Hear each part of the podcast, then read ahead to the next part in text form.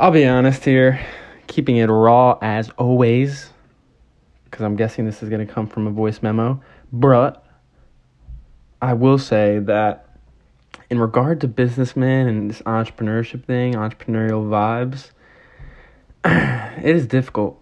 It is difficult. I mean, I'm someone who always strives to do things that are in the realm of discomfort because not knowing what you're doing and doing something difficult will always, always bring pain. But from that comes this growth because that's just a prerequisite. That's the denominator for growth and development to occur.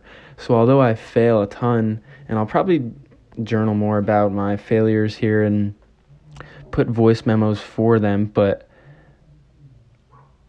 there is so much unknown that comes with this journey. And when I first started, I did it out of a love and passion for stories and people's stories and storytelling. But as I grow, there there's as I learn too, there's so much more that needs to be developed from within so that my company can grow and this brand can become a, a bigger thing.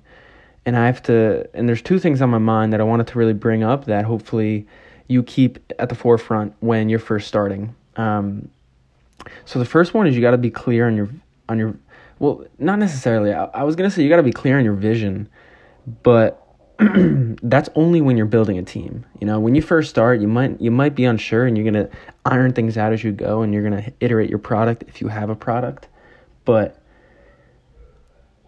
when you build a team and when you start to expand, you gotta be clear on what you're doing because only then can people start to buy into your vision and understand where you're coming from. You have to have that clear. But that's in regard to building a team. Okay? And the second thing is you have to bring tangible value um, because oftentimes they say that startups and first time entrepreneurs fail for a particular amount of reasons. And as I pull this up, I want you to really understand why that is. So, number one causes of startup failure are creating a product that is not good enough for people to want or need, or not enough people want or need in general. Uh, there's the team falling apart. That's why I said what I said with the first point, with always making sure your defined, clear mission is known between everyone else, especially yourself. And then another reason startups fails because competition and people are just better than them. Um, but I think the advantage you have when first starting off is you really care. You really care about what you're doing, and if you truly love it, you'll outlast any bigger competition or any uh, bigger brand because sometimes they can get complacent. Um, they don't want to change. So you have that leg up, um, and obviously with the social media era, that's always a leg up and a catalyst for growth as well. But keep in mind this first point: you want to create something that people actually want. You want to have tangible value and not just do stuff for the sake of doing it.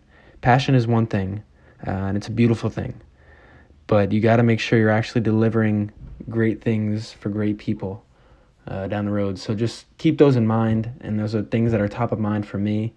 Like I said, I want to get straight from the dome and get you inside my head on, on the failures I've had and things I've learned. I think that'll be very crucial.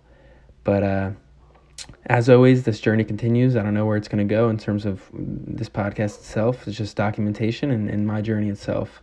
Um, so let's keep at it. All right.